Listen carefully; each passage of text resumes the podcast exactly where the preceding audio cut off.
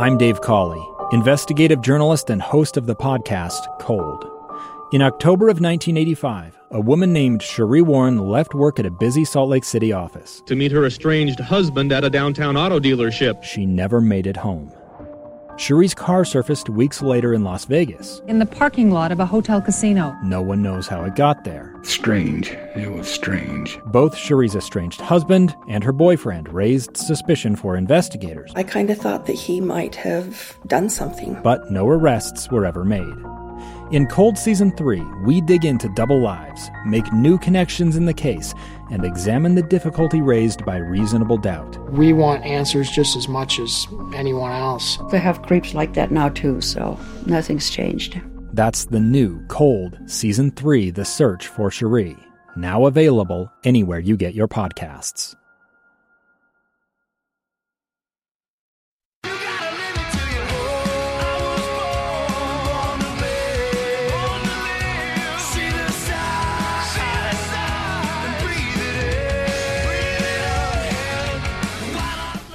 Hello, welcome to the Utah Puck Report. We got a you know a really special episode with the NHL legend Riley Armstrong, and then this guy Danny Briere. did I say that? Did I say that backwards? Or did I say that it's, uh, it's, it's backwards, but I'll, I'll, I'll take it, Jay. Uh, so Riley, a longtime friend of mine and former Utah Grizzly, and is in town right now with, with Maine to play against the Utah Grizzlies. And um, Danny, you're you're the GM. You're the operations manager for Maine. That's right. That's okay. right. So before we get into all that, because it's awesome. This is the first year of, of the Maine Mariners, right? Mariners. Yep. And uh, still haven't got the call up for the e-bug, by the way. Yeah. I was telling Danny that you actually got into a game. I think you played 10 minutes Yeah. for, for the Grizz and Uh, no, yeah. no goals against. No, no goals against. We could have used you in Newfoundland uh, about a month ago. Oh, oh, yeah, yeah. I'm willing like to, to travel. travel. I'm willing to travel. No, I, but then I played men's league last night. and I gave up ten goals, but you know, Diff- di- different competition for you. Yeah. yeah, they're you know whatever. Um, anyway, so Riley, tell us a little bit. Uh, how long? What years were you here with with Utah? It was during the lockout during the uh, 2012-13 season.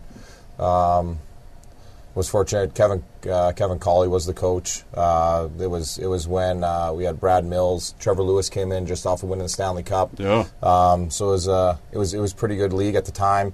Uh, playing against Alaska when they had Scott Gomez, Brandon. Dubinsky, um, guys like that coming in. So so the league was uh, pretty good before the lockout ended. Yeah, it was. Uh, I- remember the day because I was e-bugging. Yeah. and I, I was, you know, I knew Trevor was there, and I knew you were there, but your brother came in at one point too. Yeah, he actually met us up in Alaska, um, which he was more excited just to go to Alaska than uh, coming in to skate with us. But he came on the bench uh, just to kind of see what the league was about, but to stay on the ice and, and, and stay in shape as well. Yeah, I, I didn't realize he was there. So when you guys came back from the road trip, I remember being in the net, and I'm like, I can't. Who is this guy? Like he's lighting me up. And uh, granted, I give up a lot of goals in these practices anyway, but like I, I remember he's he's shooting blocker every time. I'm like, okay, shooting blocker, so I'm to cheat blocker. And then he still beat me blocker, and then I cheated further blocker, and finally I went to I went to Stofflet. I'm like, what is going? I cannot stop this guy. Who is he? He's like, oh, that's Riley's brother, Colby. I'm like, oh, okay. Well, good right. thing Danny wasn't shooting against you because you'd still be searching the net. Yeah. Not anymore. it was it was fun.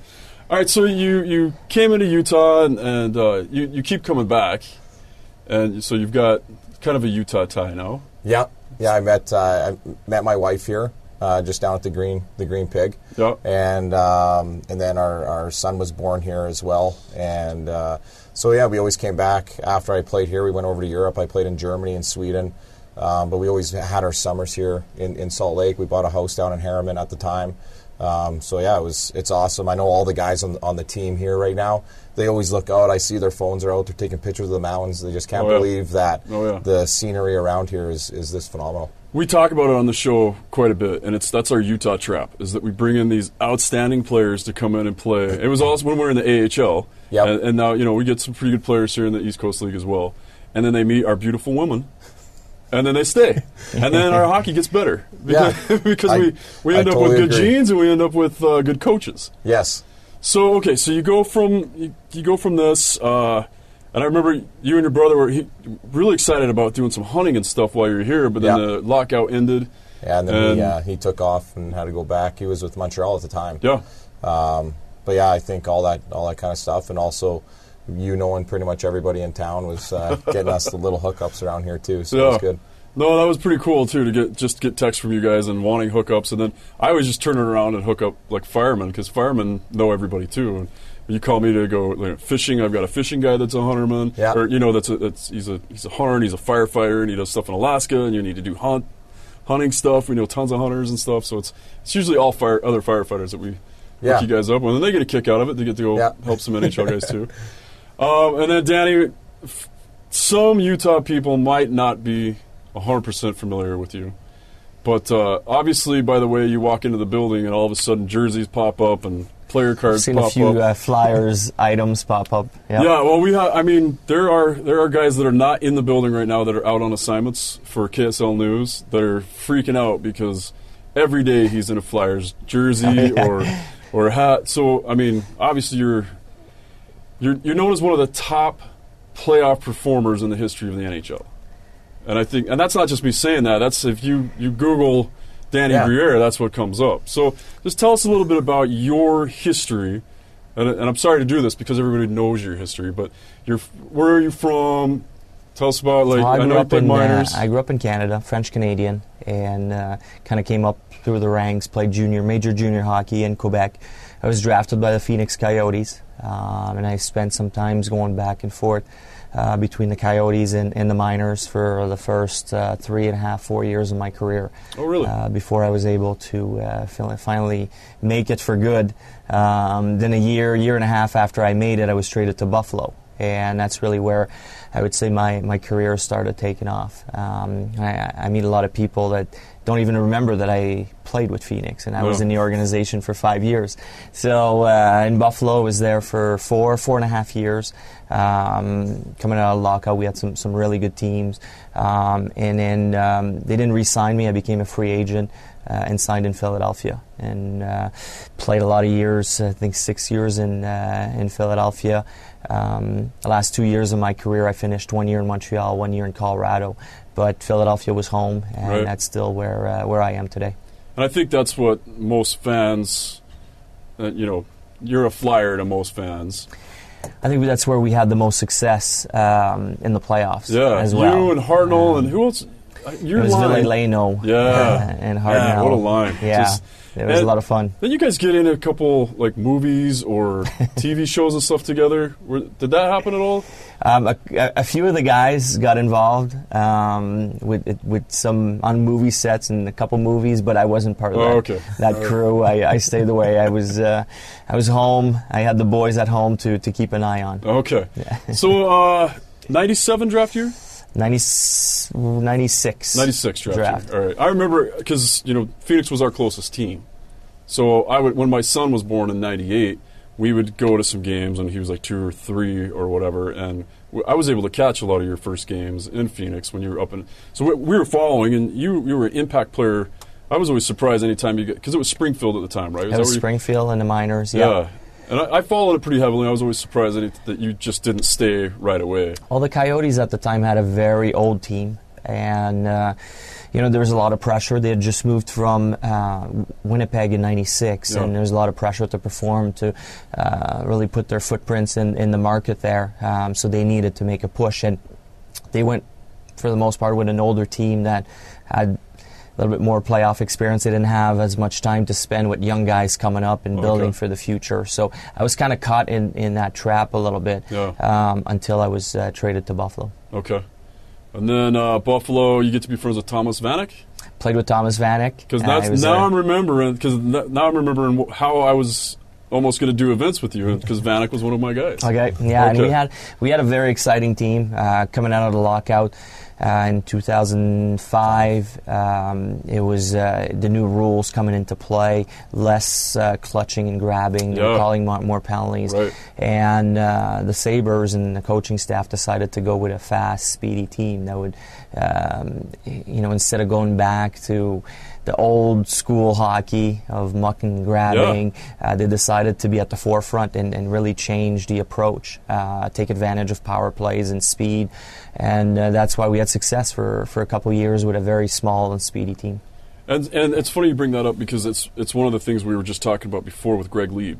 Because I think if those year, if if the years would have changed a little bit, because Greg Leeb is a phenomenal phenomenal player, but he's like five six, Yep. and once guy once once six two guys start grabbing onto him and slowing him down, you know, It's tough to get anywhere. Yeah. Right, right, right. So, but you've seen you've seen the impact those rule changes have made, and obviously with Buffalo and those faster teams. But now the NHL is so fast, Yeah. Yeah. and the movement is it's amazing to see what these guys can do. And you know, back in the day, the hockey purists, as they'd call themselves, you know, they wanted they still wanted the hooking, and you still we still have guys that played in the '80s or whatever here, Yeah. and you'll see them in men's league even. A guy will get away from him, and you just get the big old hook in him, and Start It's tough to get it out of your game when, when you start. That's well, yeah, sure. you're coached from a little guy, right? Yeah. Yep. Well, it was amazing, and um, you know, you had an amazing career, and, and thank you for all the amazing Thank moments you. to watch. That was from from a, just a huge hockey fan. It was, you know, you were one of our favorite players to watch. So Oh, thanks. I appreciate pretty it. Pretty electric on the ice. So now you both make the transition, and uh, you become a coach. Yep. And it, it was weird because you and I were talking. I'm trying to send you Utah players because you were coaching a 16, 18 yeah, was, AAA. Yeah, I was doing like a U18 team up in New Hampshire, and uh, I did it for like five months, and then uh, the Penguins called for uh, for me to go to Wheeling and be an assistant there, and took the opportunity to go there and uh, get my foot in the door in pro hockey. Um, it was it was good that I, I knew the league. I already played in the league, so I, I knew what I was getting myself into, um, even as an assistant coach. And um, I did a year and a half there. And uh, when I heard that Maine was getting a team, I extended a resume out to Danny and uh, Paul Holmgren, and and I did it uh, actually fairly early in the year, and um, it was right after All Star break. I I honestly kind of just like forgot about it of what was going on. I was you know in, into what I was doing in Wheeling, and then I came home from All Star break and I had an email uh, from Danny about doing a, uh in, in interview process up in Philly, and I was like totally caught off guard by the whole thing because I was you know just came back from All Star break, hanging out with the family and doing all that, so it went pretty quick. Yeah. So, how how did you get involved with this? And th- this is one of the rare occasions where the, the Flyers own this team, right? Correct. So that doesn't happen a lot in the East Coast League. More and more in the AHL. Yep. Are you? Th- is, is that? So I guess I got a two part question. Is this something you think you're going to see more in the East Coast League as far as NHL ownership? And then, how did your role become into this? Well, I, I think you're seeing more and more um, NHL teams. Um, I'd say pay more attention to the ECHL. Um, it's a lot better uh, than what I remembered when I started playing. Uh, the league is getting better and better, better players, uh, better organized. I mean, it's a really professional league now, and um, I've been v- very impressed um, with the league, how the league is run, uh, how the teams are managed. Um, so you're seeing more NHL teams now pay more attention and, and have a, a trickle down uh, effect on you know from the NHL to the AHL and the ECHL. So uh, I think it's going to keep going. Uh, I just look at Pittsburgh a few years ago when they won back-to-back cups. Um, you know, so many guys that you, we had never heard of came up and helped them out on their fourth line. Um, now they needed help from the ECHL to come up and, and you know replace those guys in the AHL, and they had really good success at the AHL level as well. So um, I, I think it's important, and uh, NHL teams are, are starting to realize that now. Yeah, you, we're definitely we're noticing it this year in Utah with the affiliation with Colorado. Yeah. and I, we brought it up on the show a ton. Is that um, the Avalanche have really taken like pride and ownership Yep. of this organization, and we've watched. You know, the play is better. The players are happier. They're they're treated better here. The coaching staff is happier because they're getting the support they, they think they need. They're spending more. You know, Colorado's sending skill development coaches. Yep. And and so And it helps throughout the Yeah. lineup to throughout all the teams for the organization. Right, and it- it's it's awesome to see. Yep. So what what were you doing last year before this this came about? Um, so when I retired, um, Paul Holmgren uh, invited me to kind of spend some time and learn um, what he was doing in the business side of, uh, of the organization in Philly after I moved back uh, when I retired, and I did that for a couple of years, and then. Um, you know, all of a sudden, I, you know, they approached me about um, that they were f- th- thinking about buying a ECHL franchise and see if I was able to or, or interested in, in running it. Um, so it didn't take long. It was uh, very enticing, and uh, I jumped on board. Um, but we had to start from scratch. So, uh, you know, from the name, the colors, Ah. uh, the staff. Um, you know, yes, it was bought by the Flyers, and Paul and um, a few of the bosses at Comcast, um, you know, would be in charge. But um, they needed to find some people to, uh, to go down the list and, and, and run the organization. So that that's how it started. Um, and you know, haven't looked back. I've, I'm having more fun than I've I've had since I retired. Yeah, it seems like, I, but man, what a what a thing to take on. Like that's so much, and I'm honestly one. I'm surprised that there's no Flyers colors in your color scheme. I tried, believe me, I tried. But for me, like we in high school, we were the you know we're the Murray Spartans, and we just bought Flyers jerseys and put because we whatever the Flyers were wearing that year, that's what we wear. It's still that way for that team. So we're orange and white, orange and black. yeah. So I was surprised when I found out that that was the affiliation that there was no. Co- but you know the scheme works out, the name works. It's it, it, it's more fitting We- for the Maine area. Exactly. We wanted to, you know, really go and get the people of Maine and make them feel like this was their team. Um, it was built for them, and the colors, the name, everything um, was to kind of send them and, and feel like they were a part of it. Yeah, no, it definitely seems like you captured that. And um, how how is it growing so far? How are the numbers as far as fans? Is it Um, a little softer maybe than, than we expected, but but overall, um, it's going in the right direction. Having Yeah. a team in Riley that, that the team is, is winning, positioning themselves really well down the stretch. I, I you know it helps obviously when you have a, a team that performs well on the ice. So um, no, we're we're going in the right direction, and I think you know, people at first had uh, some questions uh, regarding the level of play because they were used to the AHL, and Right. it takes time to make them realize that the ECHL is a good league, almost just as good as the AHL. Um, but it's it's coming around. Uh, we're getting more and more support from um, sponsorships in uh, in the area, so it's uh, it's moving in the right direction. We're we're very excited about it. Well, that's good. We're we all you know we're excited about it, and it's been fun watching what's happening with you because uh, once a Grizzly, always a Grizzly for a lot of the people around here, and we get we, I see a lot of people still post about you, and I don't know if you saw last night, even on our Utah Puck Report page, people are posting things about Riley's in town and the coach, and then they're- they've I've gotten tagged uh, from your wife or Okay. or shared with whatever, and probably. 12 or 13 other people about a TV show that NBC, I think it's NBC that's putting it Yeah. on. Yep. And can you tell me even just a little bit about that? Do you know what's Um, what's going on? It's, 'Cause- it's called Puckland, um, and these guys are from Portland. They do a lot of other TV shows they've done in the past, and they just wanted to put together a little docu series on the new team coming in. So Okay. they started filming from when I first got hired. I think even probably before I was before. hired, they were filming Okay. Danny coming up to Portland, and, and even how like uh, they were hiring the front office staff to building the whole team. And they uh, traveled with us uh, through training camp like they they were there on the ice. Uh, Oh, cool. we, were, we were skating, and a couple camera guys almost got hit Oh. because they're Yep. they were like right right in there. Um, but I've I've seen a couple of the uh, previews, I guess, of the show, and you know it, it looks really nice. And uh, I, I don't know when the air date is exactly for it, but um, I know they're getting a lot of uh, attention out there with social media. yeah, well, it looks they're, cool. They're doing a really good job. And for people that want to know uh, what it really, how it came about, how you build a team uh, from scratch, you, Yeah. you see a lot in that. And uh, they started shooting uh, from the fir- first press conference we had in Portland when we announced. Um, that a hockey team was coming back to Maine. We had no name, no colors, no nothing. So you really see from the from the start and, and how the thing gets built up. That's. I didn't know what it was about, and that sounds awesome. I, I, I didn't know if it was just about you or because I, I've Well, barely he's the seen star it. of the show. No, Well, how could he? Not, how could he not be? I mean, look- Exactly. Look at this good-looking guy. no, but um, that, that sounds really cool. And and just take me, just back backstepping a little bit. What is it like to? What do you look for in a head coach when you have nobody in your organization? Is there like a draft board? Do you have a bunch of guys on here that Um, these guys have these qualities, or Yeah, and, and honestly, I mean, we went through an interview process with a lot of them. Um, you know, you're, you're at first too, because I'm, I'm I was a rookie in, in that position as well. Um, had lots of help from from Paul Holmgren um, in Philly because he had done that many many times.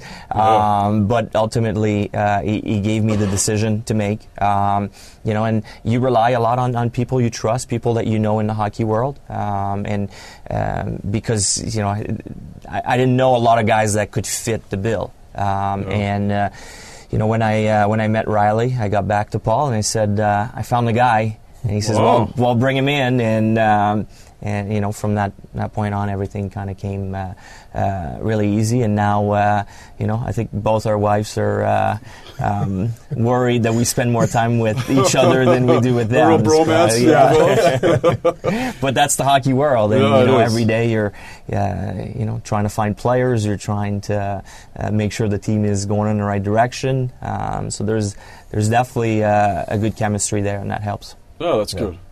Well, I, I don't want to take up a ton of your guys' time. I just uh, obviously we're we're Utah Grizzlies fans because we're in Utah, but we're totally rooting for you guys and and want to see you guys do well. Want to see the team do well. We wish you the best of luck. Not the rest of the weekend, but the rest of the. uh, I don't even know what happened last night. We won. We won four to one. Oh, okay. Um, we had. Uh, it was it was hard. I was, I was talking to the guys just about traveling to Utah, the time change. Yeah, altitude. Um, the yeah, and uh, actually our uh, medical trainer here is Cole Libby, who spent two years Oh, no as Yeah. uh, the Grizzlies trainer as well. So we have a couple of ties Yeah. uh, for us coming back, and uh, he brought these uh, oxygen boosters Yeah. uh, on the trip as well. So um, he he was prepared and uh, to keep the guys in good shape. Yeah, sounds like it worked last night. Yeah. Well, um, and now you guys are off. Gonna hit Park City and, and look around and Yep. Do a cool. little uh, show show Danny around, show his wife around uh, the area a little bit, and uh, head up to Park City. I think when you get to Park City, you'll be surprised. You can probably walk around Salt Lake City and not get recognized as much, but you're going to get recognized in Park City. Well, we'll see. There's a, there are a lot of hockey fans up Oh there. yeah, good. Yeah. Okay, well, we don't want to take up much more of your time, but I just want to tell you guys good luck on everything. Uh, Thanks, we're, we're fans of both years, and uh, that's really it. We can't we can't say how much we appreciate you guys taking time to come to our little show, but Awesome. thanks a lot. And uh, Thank you. you can catch these guys. Look for that show. We'll put posts up and, and talk about Puckland. And I'll post it as soon as it becomes available. We'll put it on the Utah Puck Report. We'll keep track of how Riley's doing and how Maine does for the rest of the season. We'll adopt them. They'll be like our, you know, we'll have Utah and then we'll have Maine as our sister ECHL team. And uh, there are rumors that you might have other jobs available soon. In the uh, goaltending department. Oh no, more for you. I mean, that's I'm always open. But all right, before we go, can I ask you about Carter Hart? Yeah, definitely. All right, so all right, we're not leaving yet. what? Tell me about this kid's phenomenal. Is is Yeah. he the real deal? I, I believe he is. Um, what we've seen so far from him, um, I, I think what I you know people talk about how athletic he is, how composed he is. Um, you know, he he's been working with a sports psychologist Yeah. uh, for a long time, and uh, I think the part that impresses me the most uh, on my side is is uh, he's good at making the, the key saves at key times. Um, it's not, and, and that's not a given. It, it sounds easy, um, but knowing when to make the big saves to keep your team in the game or uh, keep them ahead, uh, and he seems to have that knack when uh, he feels that pressure coming on and uh, a boost is needed for him. Um, that's what I've been most impressed with him. Within his first ten or fifteen games, one not only did he come in and kind of right the ship, which he kept kind of saying he was going to do, but he also made the the highlight reel. a with- few times, yeah. yeah. like in 20 games, he was probably five times on the on the highlight reel with those saves, those Yep. big saves that were should have been goals, should have sunk the times. team. Yep. yeah, and you know that's why the you know the Flyers are still alive. I mean, the, this chance for playoffs are, are slim, but because of him, he kept them alive and Yeah. kept them in, in the race. honestly surprised to see Simmonds move because I thought the the Flyers were just uh, you know buckling down towards playoffs. It's it's tough to see. It's tough to see a guy like Wayne Simmonds go because he represents what the Flyers are all about Yeah.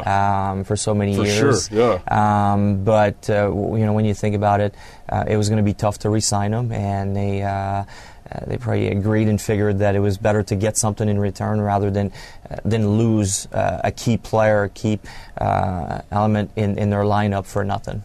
Yeah. unfortunately. That makes sense. But it just, you know, I mean, we totally get it, and it, it does make sense to get, you know, draft picks and get get some future. But I really thought that, and, and I, I'm, you know, the other NHL analysts were thinking that Philadelphia is going to make a push and they could be a threat. And Simmonds was a, he's a bully. He really fits. He's he- definitely he a flyer, yeah. he, he definitely fit the bill. Anyway, again, uh, we'll actually leave the show this time. So, thanks a lot for coming on. Uh, good luck the rest of the, se- the season, and uh, with everything else you guys got going on, we'll keep you track. Awesome. We'll keep Thanks, in touch Jay. with you. All right, Thanks, Jay. That's the Utah Puck Report.